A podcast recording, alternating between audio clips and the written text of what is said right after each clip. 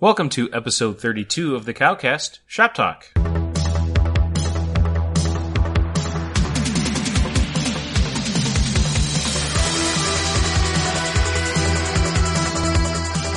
All right, we are back for another episode of the Cowcast. I am Eric, I am James. and it's been a little while. Yeah, We've been a lot of busy, I know. which I think we said on the last episode. I was episode. going to say the last two or three of them. I think we said that, so we can. The reasons are all the same. yeah, Nothing has changed. nothing has changed. We're busier than last time, probably. So take whatever we said last time and then just Multiply it. yeah. Um, before we get into any of the shop talk, first and foremost, we released uh, our exclusive variant cover by Phil Hester. Yes, We did that on Facebook. We did a Facebook Live post. Uh, we've got both an online store and you can buy them in store. And it's uh, it's a limited print, ten dollars for the book, which also buys you access to the Garth Ennis signing. Um, we will be. We're also selling them if you can't get to the store and you want it to be signed by Phil and Garth, since they'll both be here. Uh, we're more than happy to sell them, get them signed for you, whatever, and ship them out after the date. Uh, but again, that date is October 28th, and it looks like our timing that we've locked in is Garth will be here from 11 to 2. So we'll have Garth Ennis, Joe Pruett, and Phil Hester from 11 to 2. Otis Frampton, who's uh, returning for his uh, hat trick here at, Three in uh, a row. at Cowabunga. Um, has he given you, because I know you've been the contact for Otis, has he given you any uh, idea of times? Yeah, his plan is to be here from 11 when we open till 6 o'clock when we close. Awesome. Normally we close at eight, but because of all the extra rigmarole that's going to be going on, uh, we figure that we're just gonna.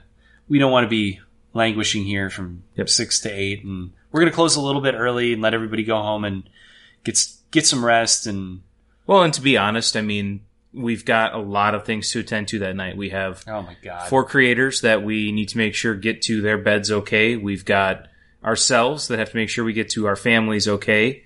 We're going to be here at the shop. I don't know what hour of the morning getting stuff prepped. So it's going to be a busy day. as if we weren't already gonna have a good podcast. My wife just stopped by with a six pack and asked if we needed any beer. So I feel like a very lucky man. so we are, um, we're really looking forward to the event. Hopefully you can all make it. We've had a number of people that are listeners say that uh, they plan on being here or if they can't get here that they want a copy of the book. Um, you can either, you know, tweet us. You can hit us up on Facebook, which is probably the best way because we make sure we see everything then very easily. Uh, email us, whatever you want to do. We're more than happy to, uh, to get books to all of you out there. Or if you are looking to come into town, we know Drew from Comics for Fun and Profit.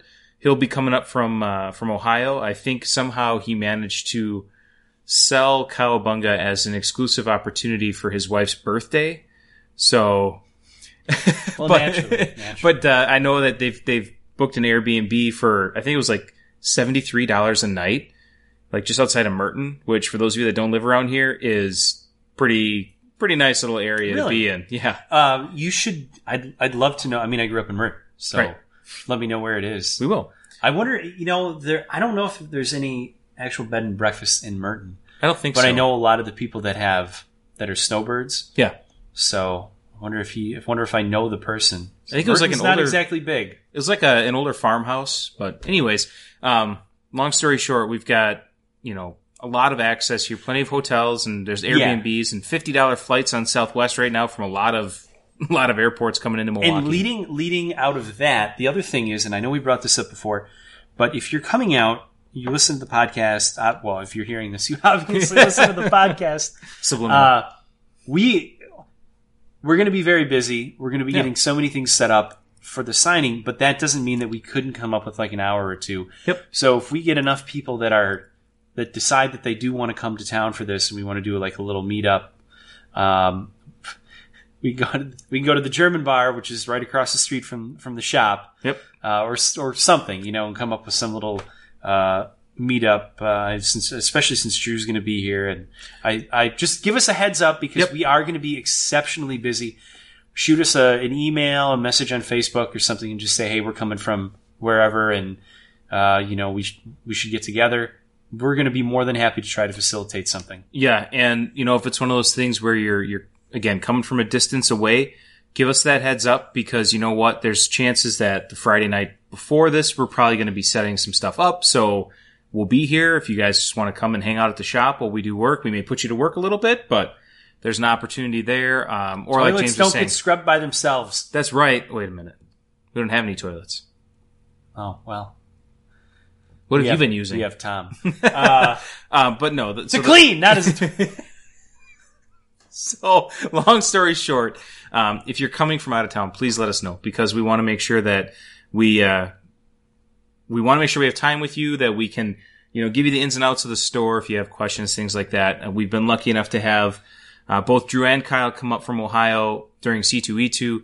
Uh, we've had one of our uh, good subscribers and friends from uh, Pennsylvania. A couple of them came out we've, to visit we've us. had we've had a bunch of listeners Arizona that have, that have come out, in. So Um, and again, just the other thing is, like we said, we we obviously know the area. We've Yeah. grown up here um, and lived here for a while. So if you have questions, you need uh, a place to stay. You, you need even if it's for a night. Yep. Um, we can recommend the best places to go. We can recommend the best places to get breakfast, the best places to take your kids, whatever it is you want to do. Yep. Uh, just give us a heads up, and, and we can help you kind of navigate the area. Yeah, and chances are, if you have young kids that are going to do activities, um, generally when you buy like a membership to things out here, you usually get a couple of free passes. So, you know, hey, if you got young kids, I've got a young kid, I might have a free pass or two that I can throw at you to help occupy time if needed. So, I've always got a new young kid in your van.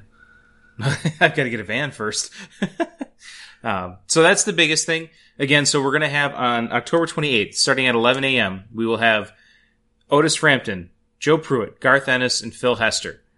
Uh, to get to see Garth, you need to buy Well, really, to get to see any of them, True if you want to get in for that initial three hour block. correct. Yeah, it's the it's you buy the variant cover at ten dollars. That covers everything. That gets you in. Um, and for those that are wondering why we do that, since we are kind of a behind the curtains type of show for running a store, the reason is twofold. Number one, obviously we've paid to print the books, and number two, there's costs associated with bringing in these big names. So there's things like flights, things like hotels, per diem for food, whatever. So we want to make sure we cover those costs. Um, and the ten dollar price point isn't just a one signature thing. It's are we doing? We we've been talking about this, so I'm going to confirm with James what we're doing right now. We Sure. talked about doing five items and then go ahead and get back in line so that we we're don't we're still gonna we're still gonna do that. So technically, the way that the signing is gonna work is you're you're buying a ticket into the signing by buying our exclusive cover. Then there's no cost to get anything signed after that. right. And Garth will sign, and then by proxy, Phil and Joe Pruett will sign um, five items at a time. When you're done, when you have those five items signed, you cycle to the back of the line if you have more. Yep. So it depends on the size of the line, but really, um, we've been told, and I don't want to encourage people to bring two long boxes worth of stuff, but that Garth pretty much will Within stick reason. around within reason. Will Yeah. will sign just about anything. You Yep. know, if there's still people in line, He'll sign your baby. He'll st- well, and but it, more more to the point, uh, it's not going to like hit one o'clock and he's like, he, I'm done, you know, Right. and, and like some creators we've heard of. Yeah, he's an, he's a he's a guy that's going to fulfill his obligation and to what his mind is, and and that's Yeah, awesome. if his fans show up, then he's going to take care of. And so, the, the other thing to say too is that we will have a plethora of product for these guys. So we will have a ton of trades. Obviously, the new um, Punisher series that's coming out from Marvel. We've got a whole bunch of number ones for that. platoon, Right, Punisher best Platoon best Marvel book of the year. easily. easily. Oh my gosh, just one issue in, it's already there. Uh, and that's that's not blowing smoke. I mean, if you've read the Punisher Max run, specifically Born, you know what we're talking about.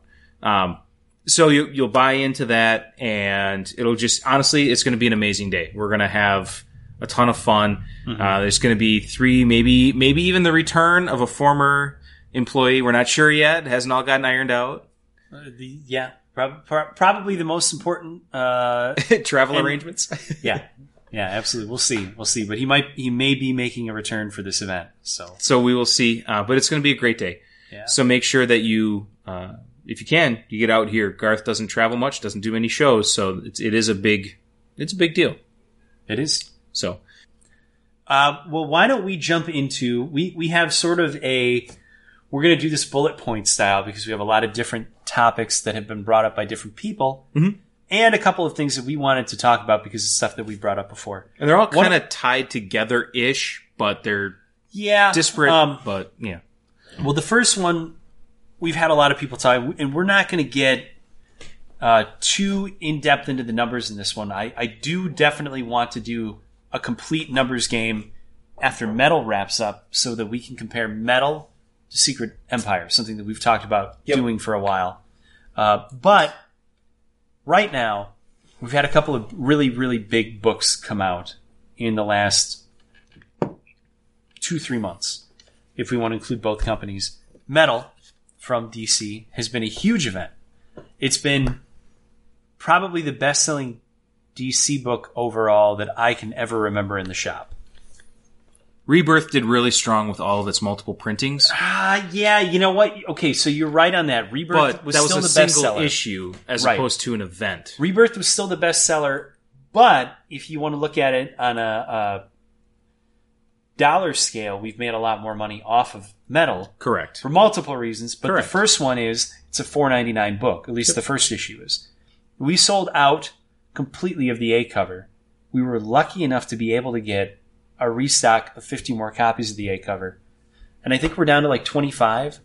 Uh, it might even be less than that. We we don't Well, have a ton left, We have more over there. but not many. I just looked at them. Okay.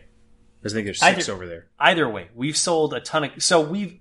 The nice thing is, you know, we sell half as many copies of that or of, of metal as we do rebirth, but we make the same amount. So as soon as we mm-hmm. start moving past that, we've made more money. So profitability has been higher on metal than it was on rebirth. So I would say, as far as a single most profitable DC book, metal would be it. And honestly, the reader reception and excitement has been very high. It's with huge. It. It's It's huge. off the charts. We have people that, but and we'll get to the to the only thing that's probably going to eclipse it very soon.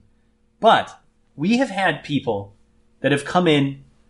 We the the DC metal checklist that um, they released. We you printed that out yeah. and put it out. That was just a a off the cuff thing. Like, can we? we have had it- so many people that said uh, we we would ask our subscribers what what books from metal do you want? Do you want the miniseries? Do you want The tie-ins? Do you want Do the one shots? We have had more people than not tell us all of it. Yeah. I just want all of it. I can't remember us ever having that. Secret Empire, no. not a chance. Kidding me? Secret Empire, we were Secret lucky to Wars sell- two? No. no, not at all. Metal, though, for whatever reason, it is engaging people. It is totally engaging people. People love it. They want more of it. They can't get enough of it. We have sold out every one of the Batman one shots that has come out.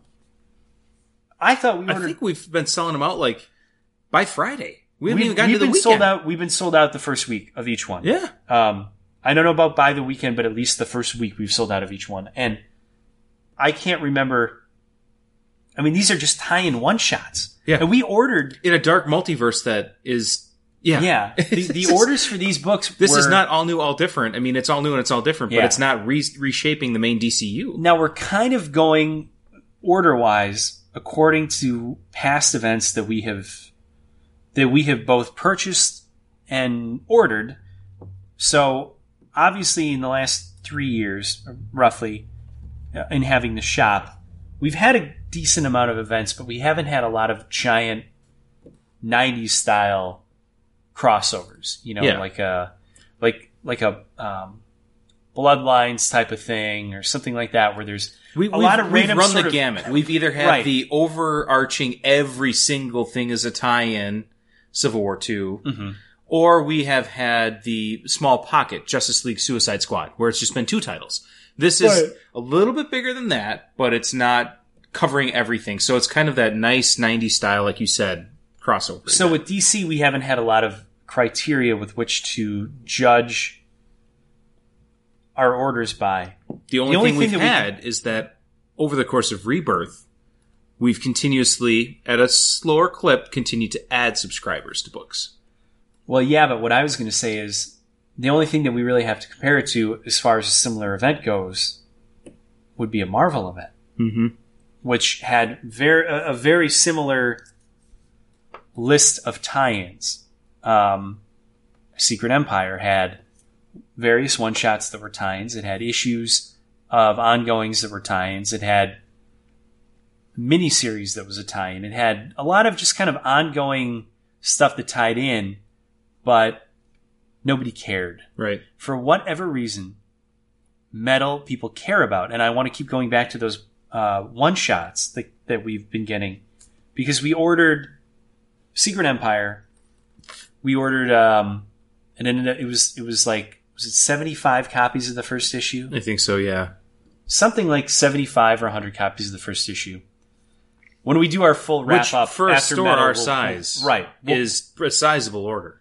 We'll put the actual quantifiable data together after metal is done. So next February, you can expect to get the real numbers. But um, we we did we sold really well on the first couple. We've gone through that. Actually, we we have done. I don't remember though.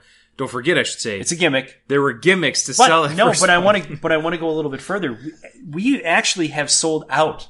We we decreased our orders. We sold out of every issue of Secret Empire after 5 Mm-hmm. And we had to reorder some issues just to have on hand, which was phenomenal.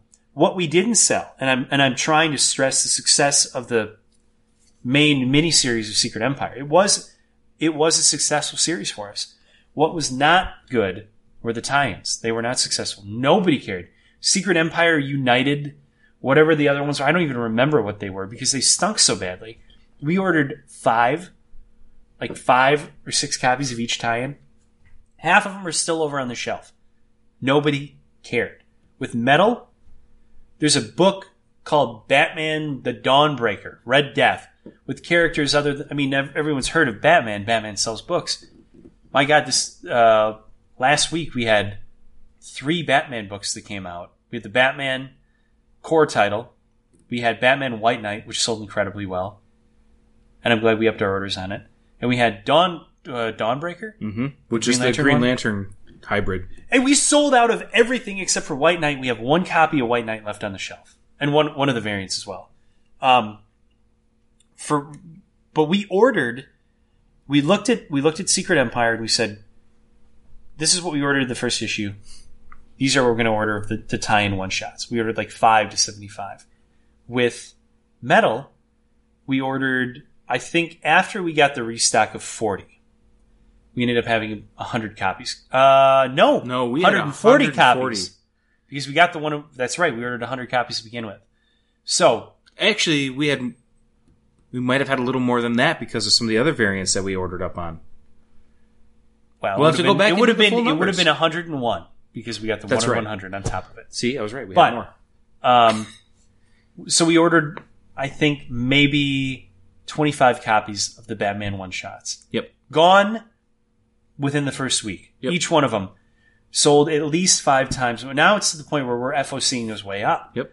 And they're gone at five times the amount of the Secret Empire tie-ins that are still sitting on the shelf months later. Yep. People love metal. They can't, and I've asked people, I said, what about metal do you like? And they said, it just is, it's just cool. Nobody's given me an actual real good in-depth answer, which I think is fine. They just think it looks cool. It looks engaging. Well, I have And my answer Well, as a I- reader. Sure. So my answer as a reader is is a couple of things. First and foremost, I think the overall creative talent they have behind metal certainly has the numbers behind it to show that they know what they're doing. Um, secondly, I think that with metal there was a lot more promotion over a longer period of time. There was like a 25 30 minute video that um, Jim Lee, was it Lee and Snyder, Mhm. did that we were able to put out on our feed um, that teased a lot of things. So that was exciting. And the third thing, which is actually probably for me the more exciting thing, the the thought and the idea of new characters and new situations and a dark multiverse is enticing, and it's enticing on multiple levels. I am not like the uh, the ultimate multiverse file, where I don't know everything about it. I'm still relatively recent in comics compared to you.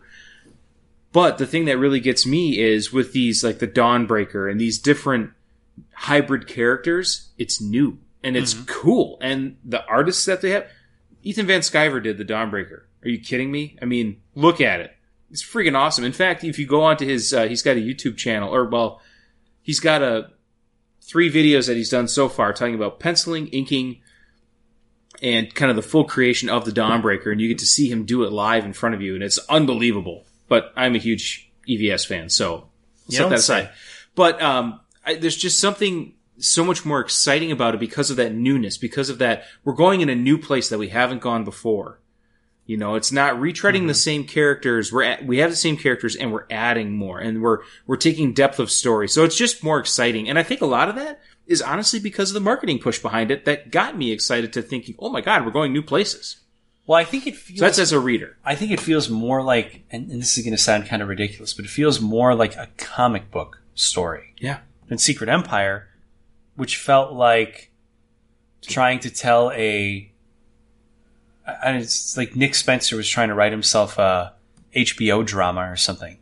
Um, it it was it was too po faced and too overly serious. There, it, it And it's not to say it wasn't good because no, clearly the sold- sales back it. It sold well. Yes. And it sold well for us. Yep. I'm not bashing Secret Empire. I am bashing the tie-ins.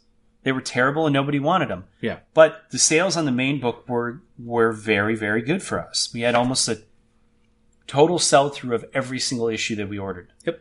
But Which is always a success for a comic shop. the, correct, but the the overall feeling towards Secret Empire was, I think, one where people looked at it and, and didn't. I don't think people wanted to know how it ended, but I don't think a lot of people that we talked to, and again, we can only speak for the people that come into the store, but a lot of the people that we talked to didn't enjoy it. It was like they were going from point A to point B to point C. They wanted to know what was going to happen.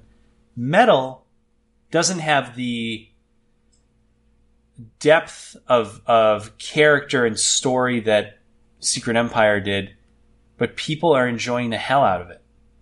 And I don't want to com- I don't want to make this comparison. Uh, I don't want to, but I'm going to. It's kind of comparing something like a like I love Pacific Rim. I don't like the Michael Bay transfer. I love Pacific Rim. It's like comparing Pacific Rim. Like if Metal is Pacific Rim, then Secret Empire is like um, it's like the road. I also love the road. But like I can throw Pacific Rim on and get people excited about Pacific Rim. There aren't a lot of people I can recommend the road to, and people don't tend to want to come in and talk about movies like The Road. You know, Pacific Rim, people get excited. I mean, for God's sake, it's a good, it's a great comparison because the first issue, they have those Justice League robots or whatever that turn into a giant robot. And they fight their way out of the arena or whatever it is. Um, it, it just it feels like a fun comic book that people can get energized about, that you want to recommend to your friends, that we can recommend to people. It's not too po faced and serious to put people off of it. Question: Are you reading the main Metal series? Yeah, I'm. I'm. I haven't read the last issue. Ha- did you read the Secret Empire series? I I read the core title. Yeah, Okay. I did. I read none of the tie-ins, and uh, full disclosure, I have not read any of the metal tie-ins either because we don't have any left. And and the reason that I asked for those that are listening, the reason I asked is because if you can't tell, we're pretty darn busy. And 99% of the time, the only title that James has the time or makes the time right there to read is Walking Dead, because that's been his baby since it came out. Um, or something that Ennis puts out. or anything that Garth Ennis puts out. But that was why I wanted to ask, just to see if there was one that pulled you in more than the other. No, I mean, and I felt like I, Obviously, but I've always, but I've always felt this way that you have to, at the very least, the biggest book, you have to know what's going on in it. yeah, So I have to keep agreed. up with those. Agreed. But at the same time, do you feel? Now this is going to be you as a reader, not you as a retailer. No, no, no. Do you feel a different draw to metal than you felt to Secret Empire? I do, but my personal proclivities are, are definitely a little bit more different and uh, a lot more unique than I think a lot of the, the customers that, that we have. So, what excites you about metal? what pulls you into it? Not as a retailer, as a reader. Um, you are you ready for this one? Yeah. I actually, thus far, I like Secret Empire more, Okay. and I am a you know I'm a full on DC guy. Yeah. But I think between the two series, Secret Empire grabbed me more. Um, and it it was one that I wanted to. Again, it was a book that I wanted to follow more than Metal, and I don't know if it. I guess the biggest. and This is the biggest reason. Secret Empire, you knew it was going to set a new status quo. Mhm. Metal is just telling a fun comic book story Mm-hmm. and I and there is certainly a place for both. As I said, it's a lot easier for me to recommend someone pick up metal and explain why they should pick up metal than it was Secret Empire. But solely as a reader, I actually enjoyed Secret Empire more. And I am, like I said, I'm I'm a DC guy. I have been overly critical about Nick Spencer and Marvel, um, but I, I, you know, I'm not going to lie. I think Secret Empire so far has been the better series. Sure. And I'm, I'm gonna, I'm gonna, I'm ready for your attack. Bring it on. No, no, no attack. Um, it's a personal reader preference. That's ultimately what it comes down to. And and I think where I am, and this is again, it's not right or wrong, right? It's just individual in- interpretations. I'm sick of Marvel having something that alters the entire Marvel universe. Me too. They do No, that every I am every too. four months. So, Absolutely. So for me as a reader, I could give a rip. Um, and I think that's why I like metal better because, again, like I said, it, it, it's the dark multiverse. Mm-hmm. It's nth metal. It's it's kind of this new new area. Um, we do know that there's going to be new characters born out of it that will have series coming out in the spring.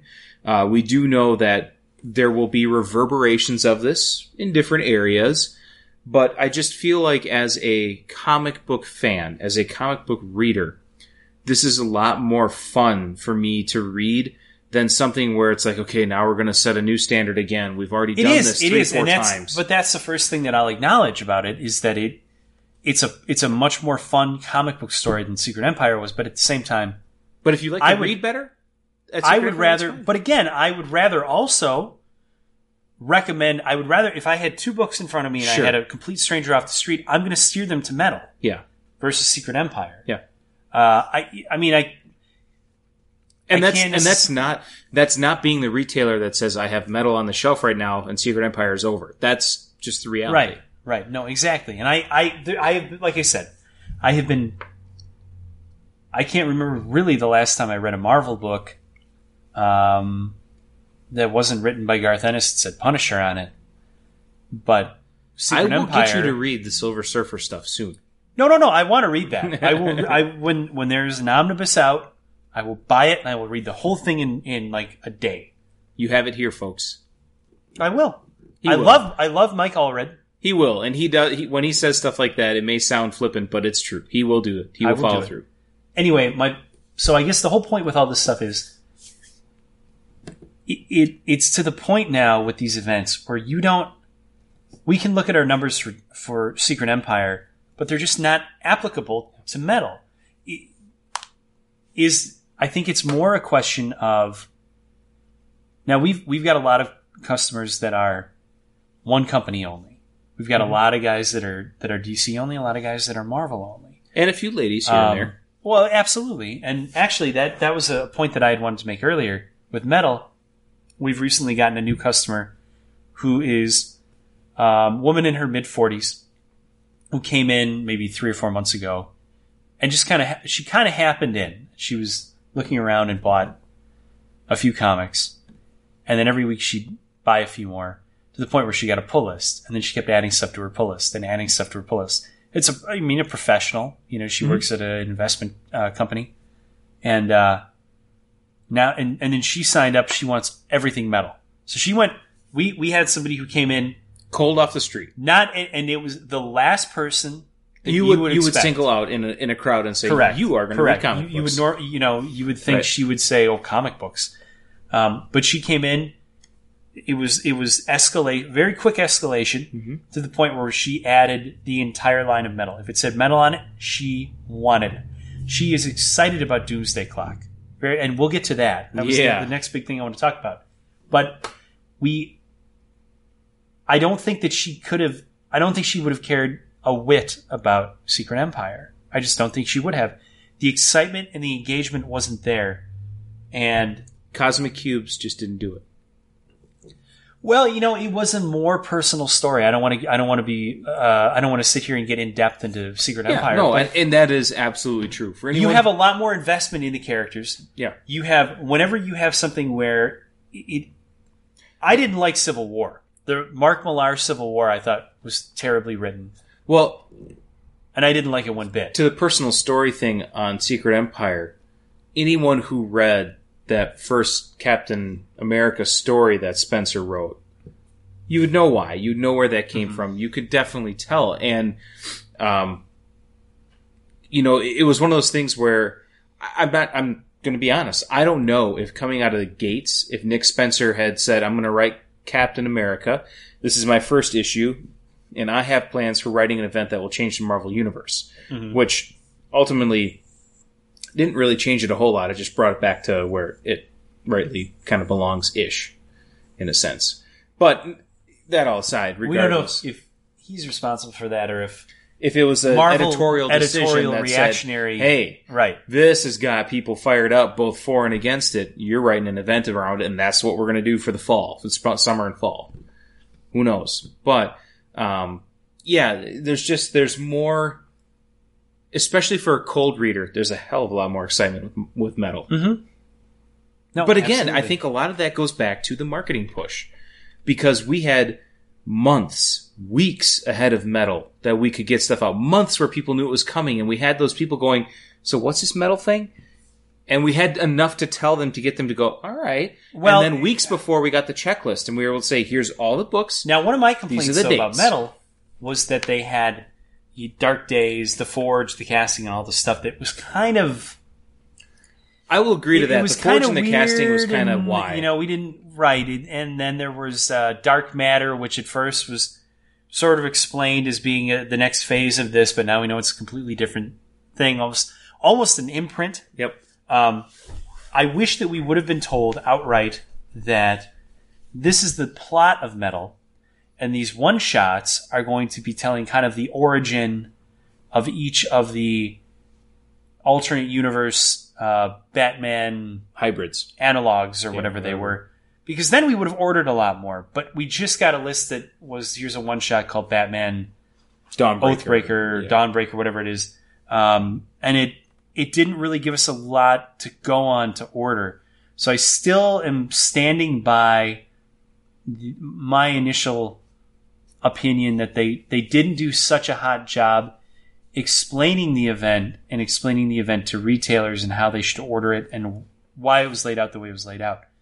But I will say that whatever they did was enough to get people excited about it. So that's Yeah. the most important part. And and let's be honest too, you and I, we don't watch a ton of regular television. Number one, we don't have time for it. well, number two, I don't get any. You're right. We're both cord cutters that have other Right. other means. So um, we know that DC did other pushes in other avenues that we may not have seen as much of. So that could be it too. Who knows? Yeah. Either way, we know that right now. 30 second spots on Spike TV or whatever, you know, I mean, I, hey, you got to watch your Lizard lick Lactoan. Isn't I that thought what, actually, that on there? uh, is Spike know. TV even around? I think they, they changed it to the Paramount Network or something. How are we going to get our deadliest warrior now?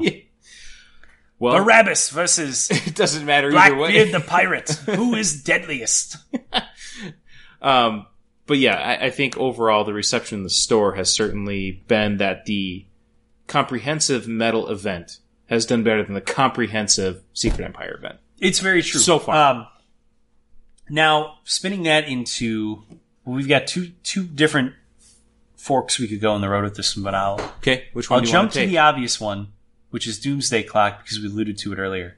The Oh, the interest in Doomsday Clock has been unbelievable. People that we've had people come in off the street.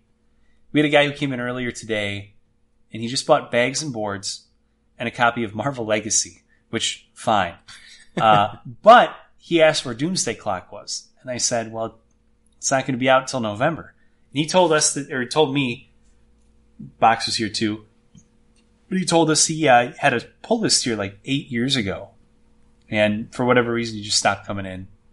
Uh, he didn't give us any specifics, but he heard about Doomsday Clock, and so he came in to pick it up. And then he saw Marvel Legacy, so he wanted to get that. Um, this is a guy. Doomsday Clock has gotten this guy back into a comic book store after like seven or eight years. So right off the bat, that tells me something. But we had our FedEx guy, who whenever he drops stuff off, he he goes over and he looks at the trades.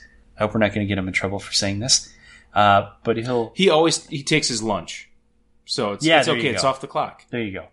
Uh, but he came in today. I saw the FedEx truck pull up. and I thought, Well, let's, let's actually let's let's hold Go on ahead. before we get so on we get our shipments on Tuesday, a day early, so that gives us a day Well, to get stuff prepped. that's UPS. Right. Yeah. But on Tuesday, what came in our shipment was a big poster for Doomsday Clock. Right. That and and for those of you that have heard us on previous episodes, we don't put stuff in our windows. We want people to both be able to see in and see out of our store. Natural light is key. We put that Doomsday Clock poster up. Oh yeah. So I saw the uh, the FedEx truck pulled up, and I thought, what the hell are we getting a delivery for from FedEx? But he's walking. He, he walked in without Without a package. package, taking his lunch. And he came in and he said, uh, Doomsday Clock, is it out yet? And I said, No, it's not. He's like, Oh, I just saw the poster. I got excited. Our driver didn't even have a package, but he saw the Doomsday Clock poster in the stop. window. He stopped in the loading zone and came in to check on it. like, there are all these little. We've gotten phone calls about it. We've had regulars ask about it. There are all these little hints that we're getting. Kind of one thing after another that we haven't really ever gotten with anything before. And these are not, you know, we're, we're plugged into the comic book world. If you're listening to this, you're plugged into what's going on, probably. You've probably read the Ash Can, you watched the New York Comic Con panel that Geoff Johns gave. These people we're talking about don't do any of that. Right. They're not on Bleeding Cool. They're not on Comics Beat, CBR, They're not on CBR. Comichron. They're not on the um, the message boards that we're on. They're somehow getting this information through a different source, and they're that excited about it. Imagine the core comic buying crowd that does keep up with this information, and how I mean, this is going to be a big book, and I think it's going to be a much bigger book than a lot of retailers are thinking. And we spent a considerable amount of time, you and I, going back and forth violent. on our initial order on what we were going to put down. Yeah. And I would just like to be on record saying I wanted more, but I conceded to you. Well, you wanted more of the wrong cover. Oh, shut up. It's true. It's not true. Anyway, well, write it right here. Right Message us and tell us if you'd rather have the lenticular or the regular cover. There you go. Let us know. That's right. I won't tell you who's for what. Doomsday Clockgate. Yes, there you go. It, it is it, it is one of those things where um, everyone's talking about it. Mhm. Obviously, except for the Marvel zombies, they could care less. But anyone who is kind of across the board, who's picking up books, people off the street, people I work with outside of the shop who aren't comic book readers, now they usually come to me with like, "So what's the Watchmen? I hear there's some new Watchmen thing going on." Which, hey, that's more than than what they knew before. So there's something is out there. Well, we have uh, I the majority of our subscribers pull equally from from both companies, Yeah, uh, we've got small pockets, but right? Or at least the ones that you know. Some of them will get eight or nine DC, and then two or three Marvel, but then you'll have the the exact opposite of that. So it usually evens out. But we do have the couple of people that are that classic definition of Marvel zombie. Mhm. Um, uh, one of which we we barely tolerate, and I'm sure you know who I'm talking about. Uh, but the majority of them are are really nice people. Uh, one guy's our probably most reliable. We open it at noon on Wednesdays, and he's here by ten after twelve. uh, but he only buys Marvel books. Super nice guy. One of the nice. He was a transplant from that store that closed. Real nice guy, but You can't. You, you could give him a free DC book and he wouldn't read it. He just is. He's nah, I'm a Marvel guy. I don't really don't get into DC at all. He doesn't care about metal. Doesn't care about Doomsday Clock. Didn't care about Rebirth. You get those people that will never be reached. And to me, the, the, the true test of Doomsday Clock, can we get some of these Marvel zombies to pick it up? You know, and if we can do that, then it's really going to be a game changing series, I think. Mm-hmm. We tried. I mean, I tried to get, I tried to get some of these guys to, I tried to get all of them to, to check out Metal. I tried to get all of them to check out The Forge. I Tried to get a lot of them to check out the Rebirth one shot. Uh, some some men you just can't reach. Hand Luke right Some there. are beyond saving. Right. No. But we'll see. I mean, uh, like I said, if if we can convert some of those guys over to Doomsday Clock, then it's really going to have lasting effects. Yeah. Uh, let's take that other fork then. Uh, we've had a couple of shows. We're always going to conventions, always setting up. You actually came to one Yep. um, that we went to about a week and a half ago, and it was a bigger show. It was in Madison, and it was uh, important to note. It, it was the week after Wizard World had their Madison show, which was a complete and utter stinker, Yep. uh, bordering on a disaster of a convention, uh, from everything that I heard. Now, we the reason we're bringing this up is two reasons. One, it ties into uh, Marvel Legacy a Yeah. little bit, and Yeah. two, we've had a lot of people send us questions about selling at shows and Yep. what do we bring and How's it going? exactly what Yep. are people buying, stuff like that. People kind of want convention reports, which I guess we haven't really done anything. Yeah, Like we did, we've yeah. done like uh, as customers or attendees of the shows, but yeah, not we've done well, well bigger shows, right? Yeah, but not as vendors. Uh, so I figured we could tie a couple things into this. Um, we took so well th- to set the stage uh, in Madison, uh, not even five minutes from the Alliant Energy Center where the Wizard Show was. Uh, we went to this other show, and man, the feedback for Wizard, even in the week in between the shows, yeah, horrible. both I mean, from vendors and from Well, there were- there were, and I, I don't know how much of this is hyperbole and how much of this is actual, the actual number, but I heard from just about everybody that there were two comic vendors there. Yeah, So that's pretty, pretty pathetic. for pretty a comic pathetic. show. Right. You think about Wizard World Chicago, and you can say what you will about the, uh, Hey. the celebrities. You can say what you will about Artist Alley. They're they're piss poor. I'll I'll be the first to admit When it. When I go to a comic con, I always look for the best deal on gutters. What? At a wizard show. Absolutely. um, but Wizard World Chicago, if it has one thing that it does better than any, just about any other show, uh, although I've heard Baltimore is phenomenal for dealers. And Uh, I've heard it- heroes as well. Sure. Uh, Wizard World Chicago has vendors, Mhm. and it has a lot of them, and they have quality product. Madison didn't have that. I don't know what the deal is with Wizard World Madison. I know that they canceled it once and then they brought it back. They've, I, I think at this point, it sounds like uh, the people that I talked to that were in Artist Alley, that were at this Madison show, and um, the people that attended the show said Sunday was dead. They said there was like nobody in there. Uh, it was just a horrible show overall. So a lot of the people that save in Madison that saved their money to go to that, that, that to go to Wizard World Madison, um, they didn't spend their money. Yep. Some maybe they budgeted budgeted themselves a thousand dollars to go to Wizard World Madison, and it sucked. They had nothing to buy, so they came to the show that was a week later that we set up at. Um, another big part of it is the costs to set up at a Wizard show are, are just Ugh. outrageous. God. We're talking like fifteen hundred dollars for a booth. Yeah.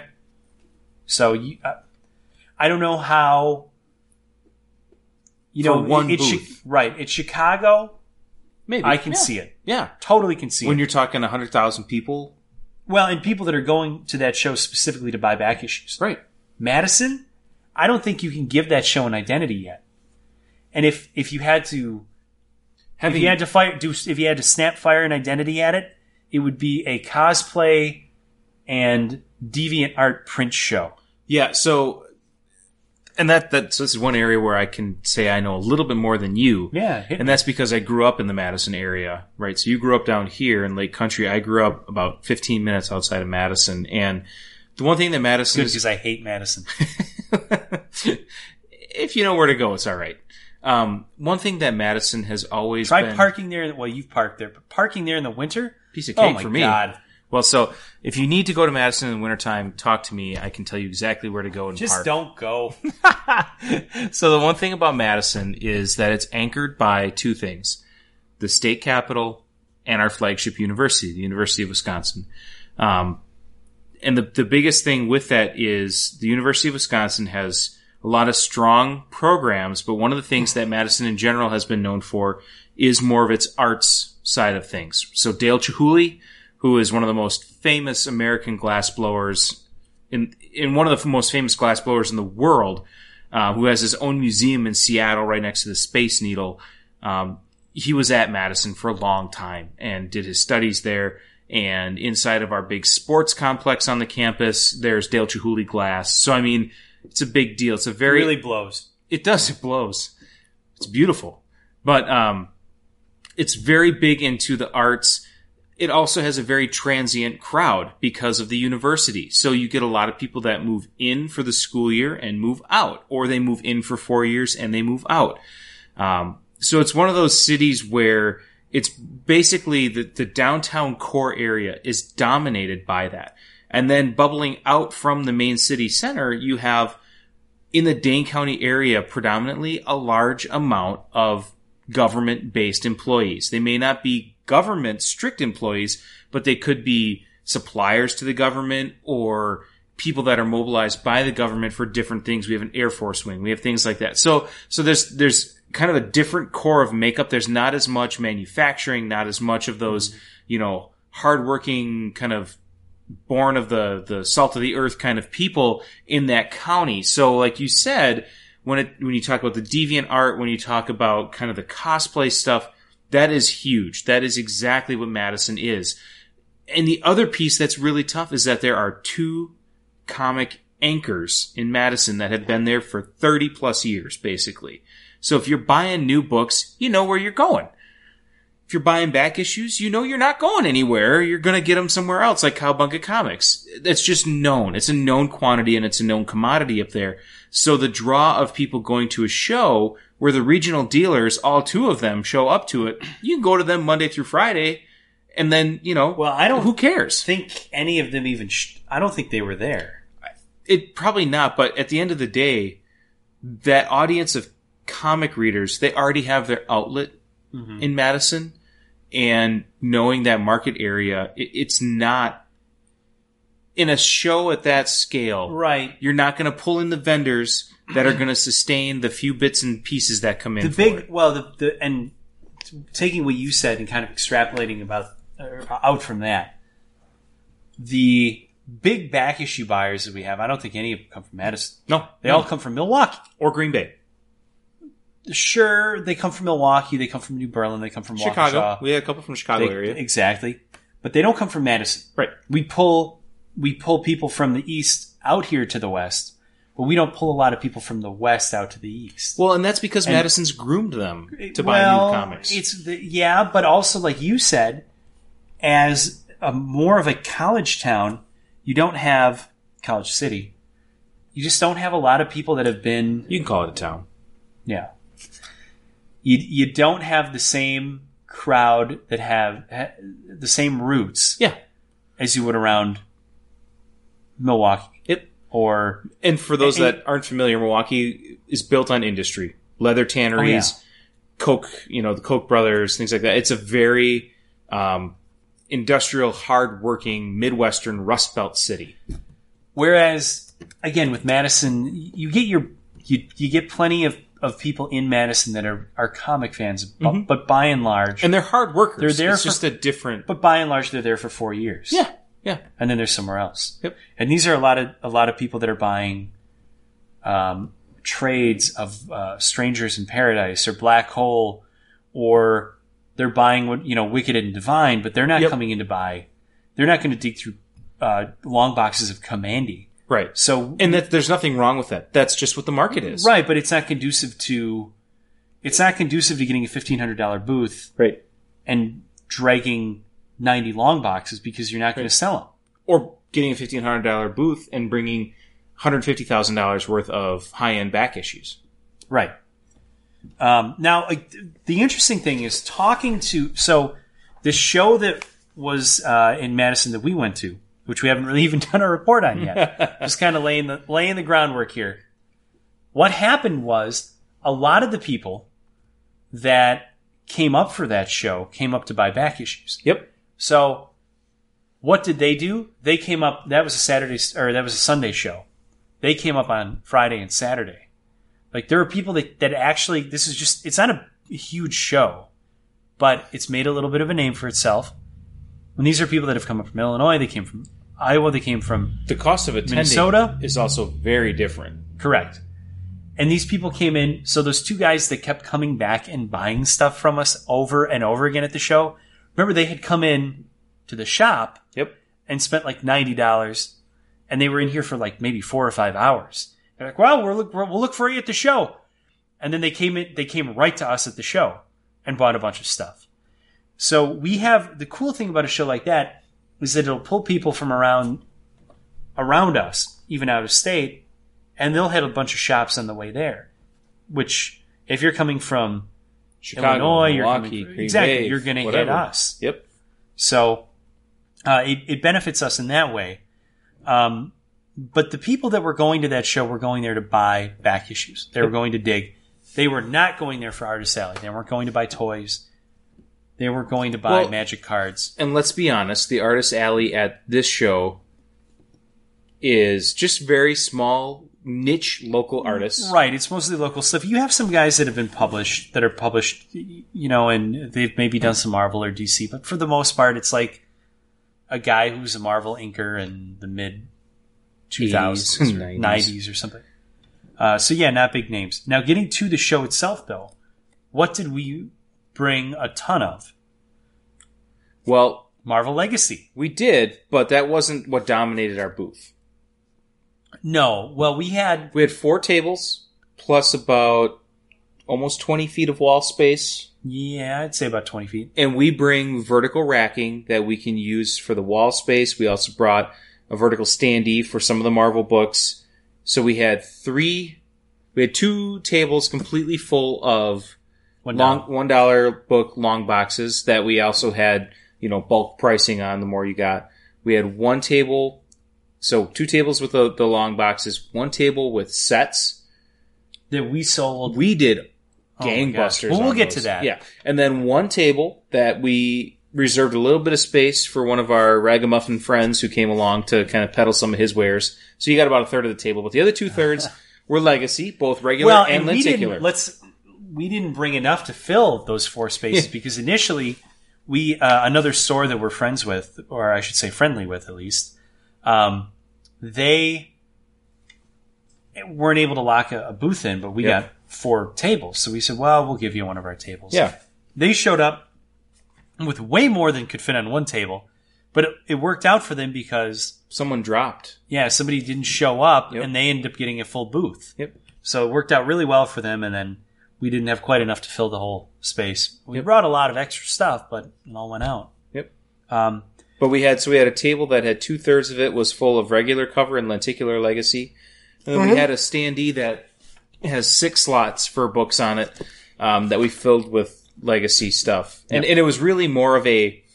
We did it for two reasons. Number one, we did it because um, we brought in a lot of legacy, so it was like, hey, let's let's find a way to sell it. And number two, to gauge it and see what what the buzz was. sure.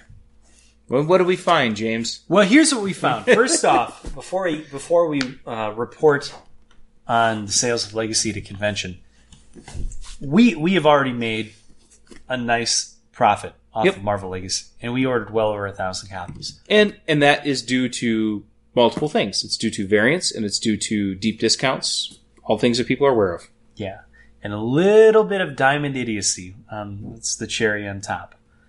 Uh, but we did so. We did very, we did very well. Um, with Legacy even before we went to this show. Now we, admittedly, we probably haven't sold more than forty copies out of the store. We ordered a thousand, of the regular covers. right? Yeah. But we pre-sold a lot of the variants. Yep. Um, we've we've done. Uh, we've sold a lot of the bulk variants. We sold some of the lenticulars to another store that didn't order any.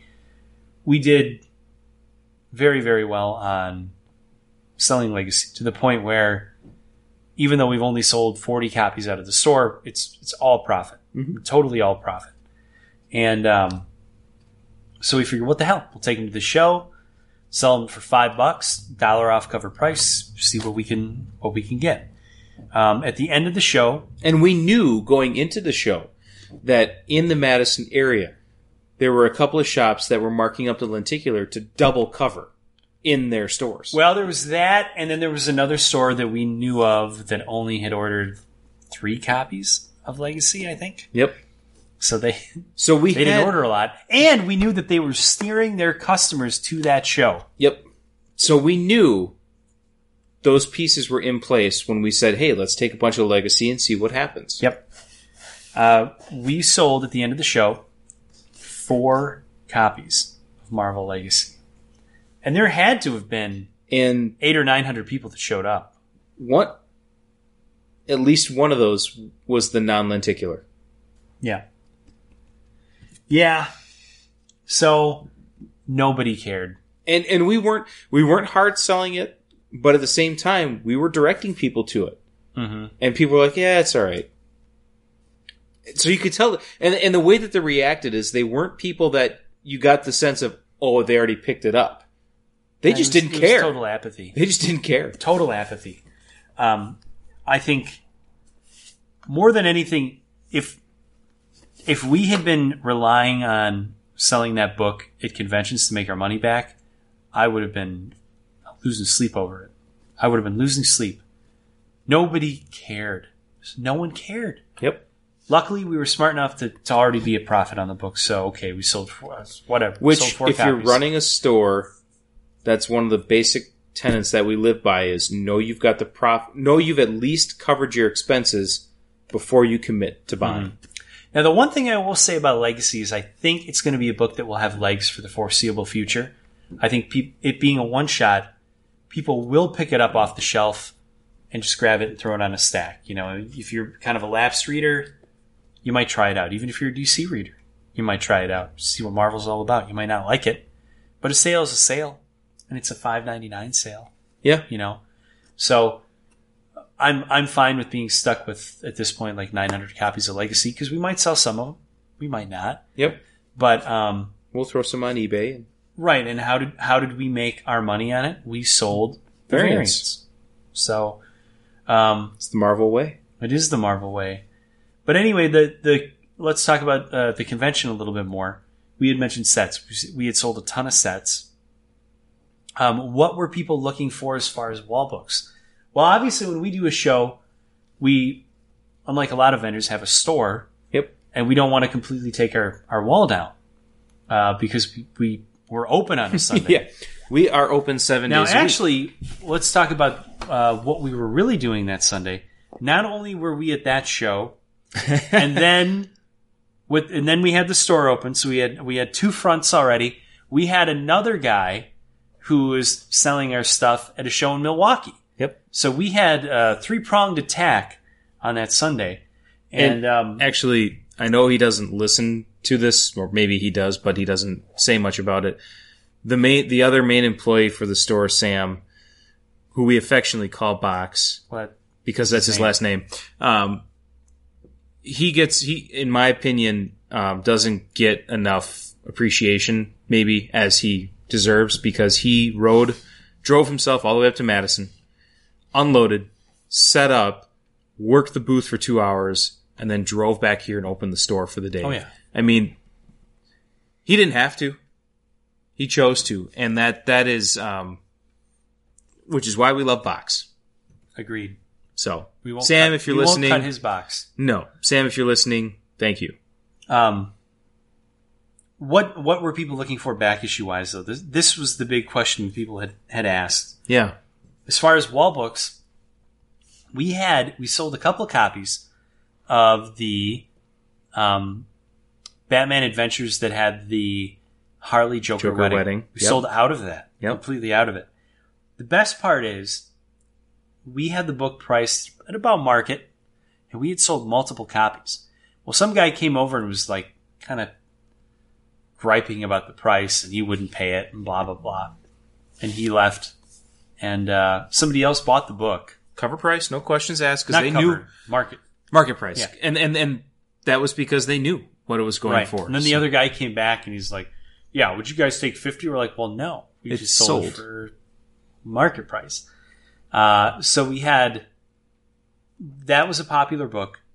Artgerm Batgirl, Yep, super popular. We sold tons of that. yep, We sold. Uh, I had two to three copies of each of the Adam Hughes Catwoman yep. uh, except for 51, which was the mugshot issue. Uh, we sold almost out of that. Yep. We, we to the point where when I was unpacking on Monday, we had two Adam Hughes Catwoman covers left in in the box that we took. I mean, we sold an unbelievable amount, uh, and it was it was just uh, people were s- just snapping them up. Yep. New God Seven, the first Steppenwolf, the villain of the new Justice League movie. We sold out of that completely. We sold a couple Savage Sword of Conan number ones. Um, what was not a big mover that we that were we, we were kind of anticipating besides Marvel One- Legacy? Well, to go on the legacy train, one thing that kind of surprised me was that I was there for most of the show. I had to leave a little early. Um, but in the whole time that I was I was at the show, we had both the Alex Ross color and the Alex Ross black and white legacy. No one even asked to look at them. Well, no, but after you left, we sold some of the color. Okay. Um, But it still shocked me that being there that long, nobody even asked to look at it. That was that was a little bit of a surprise. We did have uh, a couple of people that came over, asked about older Wonder Woman, yep. and we sold. I think we we had three 12 cent copies. and I think we, sold, all three well, of them. We, yeah, we had some high grade copies of some of the bondage covers. yeah, and we sold all of those. and those weren't people necessarily looking for that the bondage cover. They just wanted old Wonder Woman. Now, our single biggest sale was I had brought a long box of new, new-ish, um, Silver Age DC War high grade, Yeah, yes, that's right. and we had a guy who bought um, three hundred and eighty dollars worth Yep. out of that box, which was nice, and that was our single highest sale. Now he was uh, another vendor that wasn't set up at that show. Right. He was from out of state though, and he said he was going to take the books back and, and overstreet them, and he would get overstreet. And I said, I don't care what the hell Yeah, you do you- with you them. pay our price, we're them. fine That's fine. Yeah. Yeah. So that was a really nice little sale. Um, We also we had a guy that um, poured through every single dollar book that we had. oh yeah, put together a short box full of them. His wife stood by him the whole time, and I made sure to ask before the transaction was complete if uh, he was taking her out for a nice dinner afterwards, and and he and he kind of smiled, and she said, "Yes, he treats me very well." So. Gentlemen, if your wife is coming with you and you're going to spend three hours going through dollar books at one booth, take your wife out for dinner. smart advice. uh, but let's kind of uh, talk about that a little bit. The dollar books we sold an unbelievable. Well, actually, at the end of the show, we We sold all zero of them. left. and we took probably I- almost damn near thirty boxes of them. I counted that we had, I think, 25 long boxes and six short boxes full Okay. of dollar books. Um, and those are just things we've amassed in the last month and a half If that. Uh, from collections and things that we And bought. And we still have tens of thousands more hanging out. We do. Um, so we, you know, the the whole point of dollar books for us, and, and I I know this is how a lot of vendors run things, and some vendors run things completely differently. But the way that we do it is those one dollar sales are supplemental. We're selling a, a, seventy dollar back issues off the wall. We're selling um, 40 50 dollar sets. Uh, that's that's what the real money is. But when you start adding up all the dollar transactions, what, what we do is we do a dollar a piece or 15 for 10. And what I find is more than anything, people tend to grab 30 books and pay you with the 20. Mhm. It's nice, it's clean. They feel like they're getting a huge deal. And you blow through I mean, we were we were pulling we were condensing, consolidating and pulling empty boxes the whole first 3 4 hours. Yep. And um, you make a lot of money doing that. They're, they're little sales, but they add up. Yep. And then what we don't want to do is cart those back with us. Yep. They've been sold through. The best stuff. I mean, we've pulled the good stuff out, anyways. Obviously, at the, So at the shop. So yeah, the dollar books that we get when we buy a collection, in most cases, especially if it's modern, Mm-hmm. 5 percent or less of that collection are wall books. Another maybe five to ten percent are books that we put in the back issue bins that are two bucks and, more, Right. and the rest are all dollar bin books. And there becomes that point where your labor expense going into bagging, boarding, pricing, whatever, you, there's no profit because of the time you're spending. So that's how we accumulate all those dollar books. Yeah. If you come to the store, for those that have been here, you know we have the dollar bins. We have a significant amount in there. We guarantee that they're all a dollar. We don't guarantee that they're all in alphabetical and numeric order because And they're not and they're not, all. and because the time versus the dollar. Well, and we cycle through them so quickly that Exactly. it's just not worth our time to do. But um, you, so you sell through. So in an average convention, you bring that many books with you. You might sell. It depends on the show. It depends on what people are looking for. But you know, on average, you're going to sell maybe a thousand dollars worth of dollar books.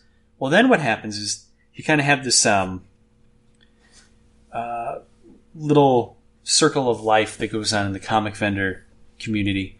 So we might bring uh, 27, the equivalent of 27 long boxes of dollar books. And we might sell through eight, nine, ten of them during the show, and then we consolidate. And the best stuff has kind of been cherry picked uh, during the show. So then what you're left with, now you're down to maybe, you know, 17, 18 boxes that you have left, been picked through. Um, then you have your, your vendors that don't have stores that are full time vendors, and they do all the big shows. Yep. They, they hit the East Coast, they hit the West Coast, they go to shows in Florida, wherever. And they always need new product. They don't have it coming in like we have it coming in. And half the time they just want volume. Correct. And that's mostly what they're looking for. So they'll come over and they'll buy your dollar boxes that are left at the end of the day for uh, whatever price. Yep. So you're you're getting that on top of what you made at the show, and that's 27 boxes less that you have to bring back that you know within a month or two you're going to have replenished through collections that have come in Yep. and stuff that you go and you buy out. So it's in our best interest to take a lot of dollar books supplemental and with very few exceptions, we know that we at the end of the show we can always sell off our, our bulk to somebody else who is not as fortunate to get it in as we are as much. Um, so on eh, this Madison show was really good for that. I mean, we did very very well. Um, the guy that we had kind of helping us out in Milwaukee, we just sent with dollar books. Yep. We didn't want him to deal with haggling and Yep. whatever, so we just sent him with dollar books. He did okay, but the Madison show was much much bigger. Yep. So it was a good show. Um, by and large, I guess if we had to, to narrow it down, uh, the hottest ticket items were Adam Hughes, Artgerm, Harley, and movie tie-ins, like the, the Steppenwolf thing, you know, with, Yep. with New Gods. Uh, if you would have said a year and a half ago that New Gods 7 would all of a sudden be a $60 book, I think most people would have laughed at you. But now, it, $60, it doesn't last on your shelf for more than a day. Um, other than that, I don't, I don't think we can really narrow it down to any one real dis- demand that we had No, at the show. But that's also, well, okay, two things. We also try and do a very, uh, we try and have a thorough presence. We don't pocket ourselves into one thing. We're not just dollar books. We're not just wall books. We try and have a varied offering. But beyond that, um, we had on one side of us a vendor that had pops and Marvel Legends galore. And he came, he set up his tables, and when he left, his tables were just as full as when he got there. Yeah. We had a guy across from us Well, who brought dollar books priced at four twenty five a piece and wasn't going to move. So this guy brought Magic the Gathering that he was going to be set. He sold it was firm pricing at maybe like five bucks under retail. I, I have Yeah. no problem going into um, going into a little bit more detail. I'm not going to go completely into detail on right. this, but this guy who who's set up across from us, we have a both dealt with and b both heard negative stories about. Um, he is kind of rude, kind of confrontational. It's a convention. People are going to make you offers. It's basically a comic flea market. Correct. We wouldn't, and if we said no and and smarted off to people that made offers to us, we we would we wouldn't get half the sales that we do. Yep. You know, we wouldn't be in business. We certainly wouldn't have people coming to the store after seeing us at a show. And they drive an hour to see us because they enjoyed our. right, and they spend a thousand dollars. Um, this guy, we overheard multiple instances of this just at this one show alone, where somebody said um, he had uh, Magic pre-release boxes for thirty bucks, and the guy said, "If I buy two, would you do 50? And the guy glared at him. He said, "No, my prices are firm." At the, the exact wording that he had, my prices are firm. Uh, we looked a little bit through his boxes. His stuff, he had, I'm dead serious, random issues of Alpha Flight, bagged and boarded for four dollars and twenty five cents. Just complete junk that would be in anybody's four, not dollar, but four for a dollar, man. And he wanted top dollar for him. And I said, "Is there any any discount on the the books that you have here?" No. That's all he said. No. He just he had an attitude the whole time. The attitude you could detect his attitude from halfway across the show floor. He was glaring. He was. uh You could tell he didn't want to be there, but he he showed up anyways for some reason, and he was right across from us. So the whole time, you know, we we would have 15, 20 We people had at our booth thumping business. I pulling mean, stacks out, and he was just sitting over there glaring at us the whole show. yep, like we were doing something wrong. Exactly. and we watched, and he maybe had two or three transactions for a little like below out toys, or Yep. some little thing like that.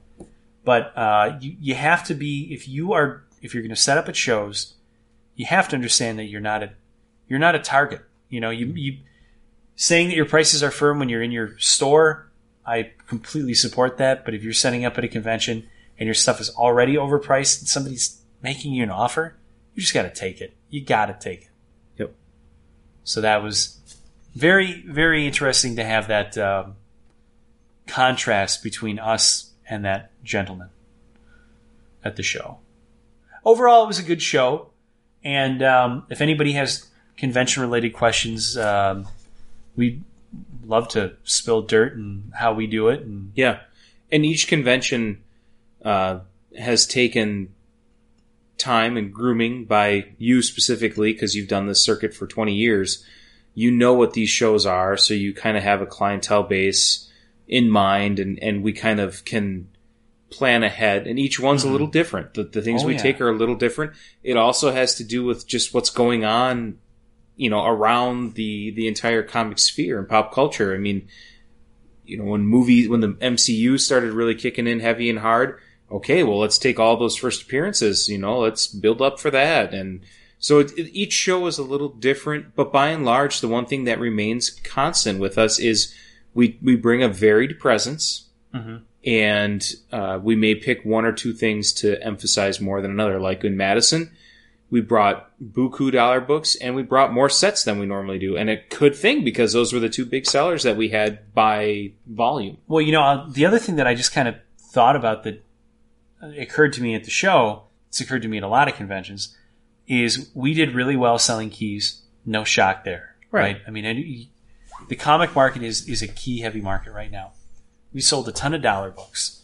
What did we not sell a lot of? What did we not even really bring a lot of? Modern.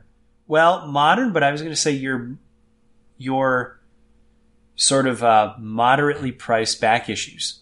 We didn't have bins of Oh yeah, four or five dollar $5, books ten dollar. Yeah. that some shows do really well. I mean, we we can go to a couple of the Milwaukee shows and bring five dollar books, uh, five dollar bronze or Go crazy, low grade yeah. silver, and people will buy a ton of them. Madison, you wouldn't sell any. You'd be carting those boxes home with you again. Yep. And that's not something you're going to sell to another vendor for bulk discount pricing. for the most part. Right. Right. But uh, yeah, it's it's an interesting show, and and we talked to our buddies that we're going to share the the booth space with us. Um, they ended up doing well, but the big thing that they sold were keys. Yep. They sold a couple high dollar, 400 500 dollar keys off the wall.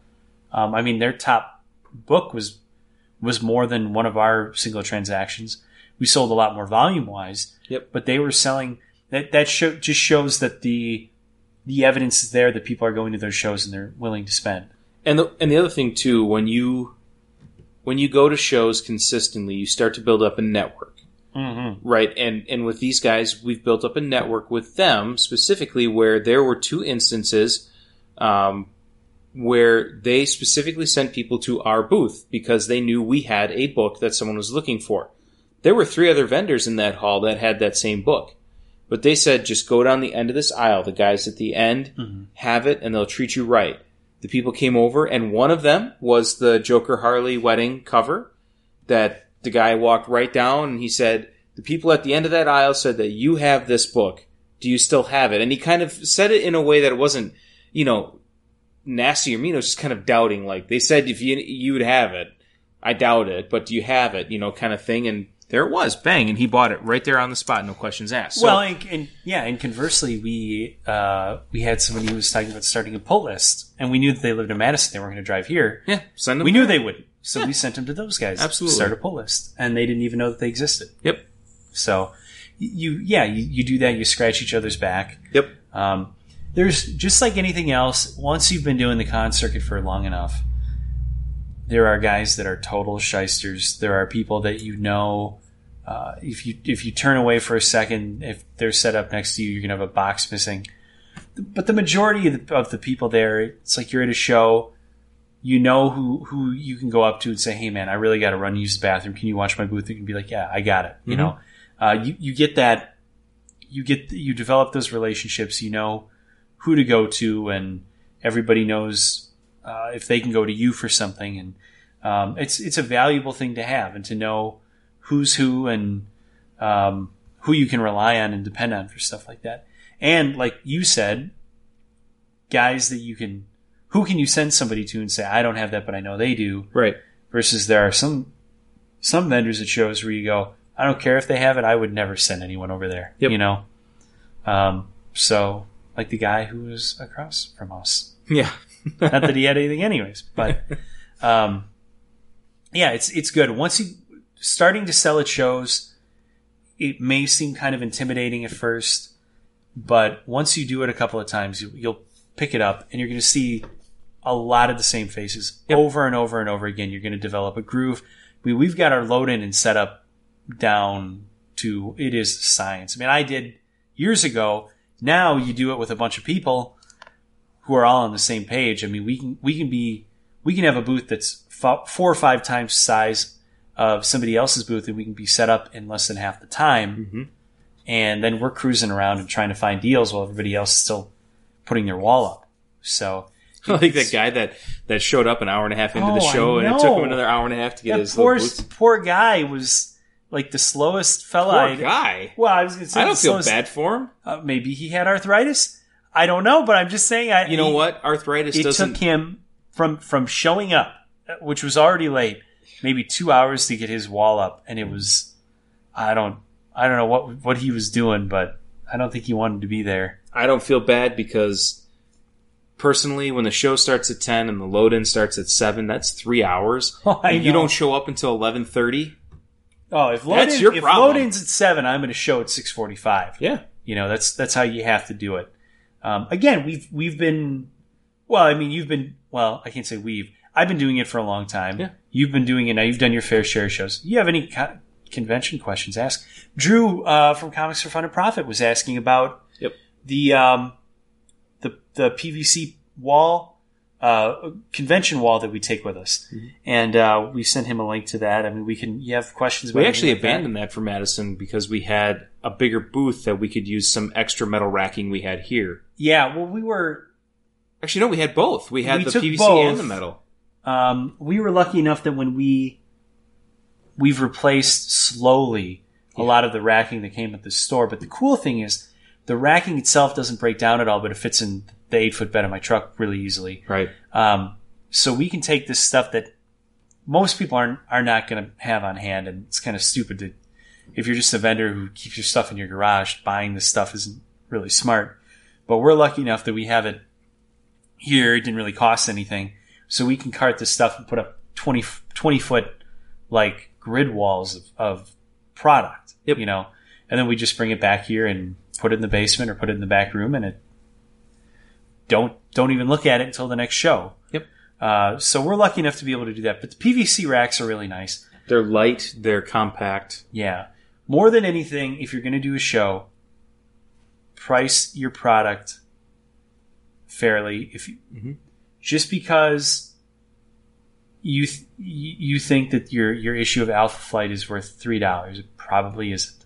You know? Yeah, I mean, do what we've talked about. You know, for the for the obscure things, the golden age things, the things that don't pop up at auction or on eBay, Overstreet's a great place to go. So you're in the ballpark. But for those things that are common books that that turn up quite frequently, Mhm. use use eBay as your source to kind of guide you in your pricing. You may want to add a buck or two here or there, maybe 10 bucks depending on the value of the book and the condition. But also just bear in mind everybody else that's looking for those back issues, okay, not everyone. At least 75% or more, they're aware of eBay. They've heard of it and they'll look up the, the sold listings. So they're going to know that. Um, and then also factor in if you've got a hundred dollar book and someone offers you eighty dollars, know what you have into it, and then also assume in your mind I've got PayPal fees, I've got eBay fees, I've got to pay to ship. If that eighty bucks is equal or greater than what that cost is, and it gives you a nice little profit margin, you know what? Take it. Don't don't say good. Don't say no to it because you've done two things. You've kissed away profit, guaranteed profit, and number two, depending on how you say no, you may have kissed away a return customer. So there's Sure. there's kind of that that point. Not in, in eighty to twenty, maybe it's a hundred and hundred and ninety dollars that somebody's going to offer you ninety instead of hundred. Whatever it is, just know what you have and be aware of what the the climate is for that product. What has been your biggest takeaway, or I guess kind of um, what's something that- that you have changed your mind on, or looked at from a different perspective, from the first time you you, you came with to set up as a dealer at a convention to last week? Is there any one thing where you're like, man, I I would have never done that, you know, or what's your biggest the biggest thing you've learned? Um, the biggest thing I've learned is probably also the biggest thing that I've taught, and and that is don't be afraid to offer a fair price for something if if you think that what they have is high. And the reason I say the reason that I I, I pick that and say that I've taught it is because there was a young kid that came up to one of our booths when we were at a Milwaukee show, and we had a toy that I think was priced like at twelve dollars from here or something like that. And the kid, um, he was younger. It was his first show, but you could tell he was a comic fan because he was dressed in the, you know, what PJs or whatever the heck he had on that was character based, and he had picked out a few dollar issues here and there. And he came over and he said, "I would like to buy that figure," and I said, "Okay." And he's like, "Is it twelve dollars?" And I said, that's the price on it. Just kind of seeing where he was going to go with it. And he said, um, okay, hold on. I need to go get two more dollars. And it was at that, and he must have been probably like eight, nine. And at that point I said, well, how much do you have? And he said, I have $10. And I said, if you offer me the price of $10, I will sell you this figure for $10. And he looked at me dumbfounded and he's like, are you sure? And I said, yes. And most any vendor in this booth that's worth, or in this show that's worth talking to would do the same thing. You have every right to offer a price that's reasonable. Don't be afraid to do that. And that was one, I think, one of the biggest things for me from the first con that I went to as a kind of a new comic reader was, um, I didn't have that mindset of it, it's kind of like a flea market where there is a little barter, there's a, a back and forth, and there's a way to do it respectfully and a way to, to not do it respectfully. Um, and so the biggest things that I would say is, you know, volume beats everything. If you're going to buy a bunch of stuff, expect that discount to be there because you're going to buy $500 worth of stuff from us. We'll take 40, 50 bucks off depending on what it is. You know, if it's the hottest book that's out there right now, probably not. But if it's stuff that we've had for six months, sure. Now the no, but the other side of that, that was all good. But as a vendor, Okay. what Um, have you so as a vendor, kind of changed your mind on, or your what would you have done? I don't think it's gonna, I'm not going to say change my mind because I'd never vended before. So Sure, sure. what I've picked up from the first show we went to to where we are now is that um, modern books and modern signed books don't have much value unless if they are super keys. The biggest places where I see us doing the best are things like having that variety of dollar books and sets. And my mind right now, when I'm in the shop and we get a new collection in, and you know this because I say it all the time, and half the time you're like, yeah, we've already got three of those, is I'll be looking to make sets for multiple reasons. And the biggest reason is um, there's single issue collectors that don't want to buy trades, but they want the full story. And oftentimes, depending on what it is, that full story could be cheaper than buying the trade, especially if it's a Marvel trade. It's because of the way Marvel prices things. Um, so there's that's the one thing for me is that sets are great, uh, and variety is king. Cool. Okay. Did that answer it in a, in a in a satisfactory fashion for you, Sensei? It did. Okay. It's more for other people. I know how to sell the show. Have I been taking appropriate notes? I don't know. Never see you taking notes. Oh, you're crazy. I know. Um, no, I, I want to go home. All right. Well, hopefully you all found this uh, interesting. We hit on two very separate topics, but ultimately, um, you know, both things that are kind of hot and moving right now for us in the store. Uh, again, quick reminder: October 28th, Garth Ennis, Phil Hester, Joe Pruett, Otis Frampton, be at Cowabunga Comics, or if you can't, go online, uh, look us up. There, cowabungacomics.store, You can pre-order the uh, the signed copy of, of Jimmy's Bastards number four, Cowabunga Comics variant by Phil Hester, or you can just buy it and pick it up in the store when you come. Uh, or if you don't want to get it signed, but you want to have the cover of the book, you can buy it. We'll ship it to you, no problem. Or shoot us a note on Facebook, and then uh, let us know on Twitter. Which what are you more excited about? Metal, Legacy, Doomsday Clock? What's got you going? Mm-hmm. And else? again, if you're going to come out here, let us know. let us know. We're, Yep. We'll we'll give you some of that Midwestern hospitality. In in perfect Milwaukee style, we'll have a case of PBR cold. PBR. Good lord. I'm just kidding. As we sit here sipping that PBR, um, but either way, let us know. We've we're more than happy to help arrange some uh, some travel stuff for you as, as needed. Give you pointers, and uh, it is a very family friendly. Oh, I should say that. Oh my gosh, if you have kids and you're coming out for the show, uh, or you have kids and they may be a barrier to you coming out to the show, along with World's Smallest Comic Con going on, we will also have uh, the downtown trick or treat that day. So your kids can run up and down the streets getting as much candy and sugar into their systems as possible. There's going to be a Halloween parade. Uh-huh. And then at 6 p.m. Saturday night, Cowabunga Comics closes the doors and releases you all out into the wild for Oconomowocs trick or treating from 6 to 8 p.m. So, I mean, what's not to love? It's all here. That's right. We planned it that way. Some uh, some. Never mind. No. Anyways, um, so again, if you have any questions, things, let us know. Also, um, go out to iTunes and give us a you know five star rating if you think we're worth it. Share it with uh, your friends. We were doing this kind of as a service to everyone, and you know we do enjoy it. We like talking, so hopefully people like listening. A little bit. A lot of it. We'll we'll and we'll try to be. I mean, it's not like we're any less busy, but We'll try and get back on the horse. I, I think after the end of October, when our you know the big oh World got Smallest Comic Con is done, the show circuit is well, cooling down be for the that's winter. gonna be out of the way. There, there's not a single convention in November. yep. We don't have any card game pre-releases. We don't have like it. November is going to be the first time in Hopefully. a long time where we can we can have some weekends off. We Yep. can go home at night and not. Hopefully, no car Oh, accidents, family deaths. I'm guilty on both of those accounts. And you Let- were let's actually just- guilty by association on the car accident. Thank you very much for Yeah. going and checking on my wife and daughter. It's just Um, not even jinx it at this point. yeah. But no, I think November we can. I'm going to make a challenge to you for November. Okay. Can we crank out a weekly one? as long as we've got good topics from uh, either listeners or our We've own got- staff. I mean, we've got a ton of topics. It's just a matter of, you know, the other one is I have been waiting to do my graded one. Yeah, well, we're stuck waiting. we are. Trust me, this is all going to factor in. When I Oh do yeah. I I am fired up right now about one of the grading companies, and um, it, it should be a good one. But we have to get all of our books back so that I can put the data together Yep. to do my full report. But I am I am looking forward to it.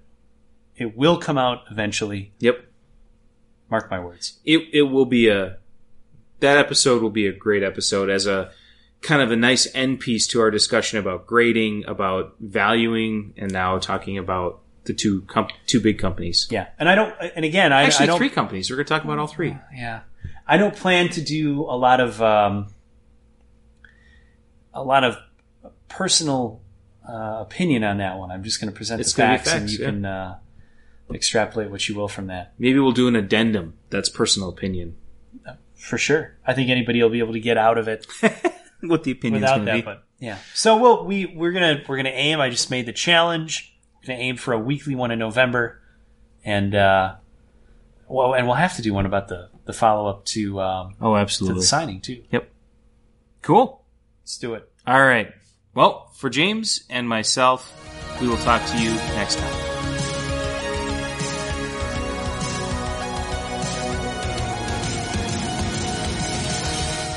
On behalf of all of us, thank you for listening to this episode of the Cowcast. You can find us on all the main social media outlets, including Facebook at facebook.com slash Incredicow, on Twitter at Incredicow, or on Instagram at Kowabunga Comics. To send an email to us directly, send it to podcast at kowabungacomics.com, or to join in the discussion, you can hop on our new Kowabunga Comics forum at forums.kowabungacomics, that's cowabunga with a K, dot com.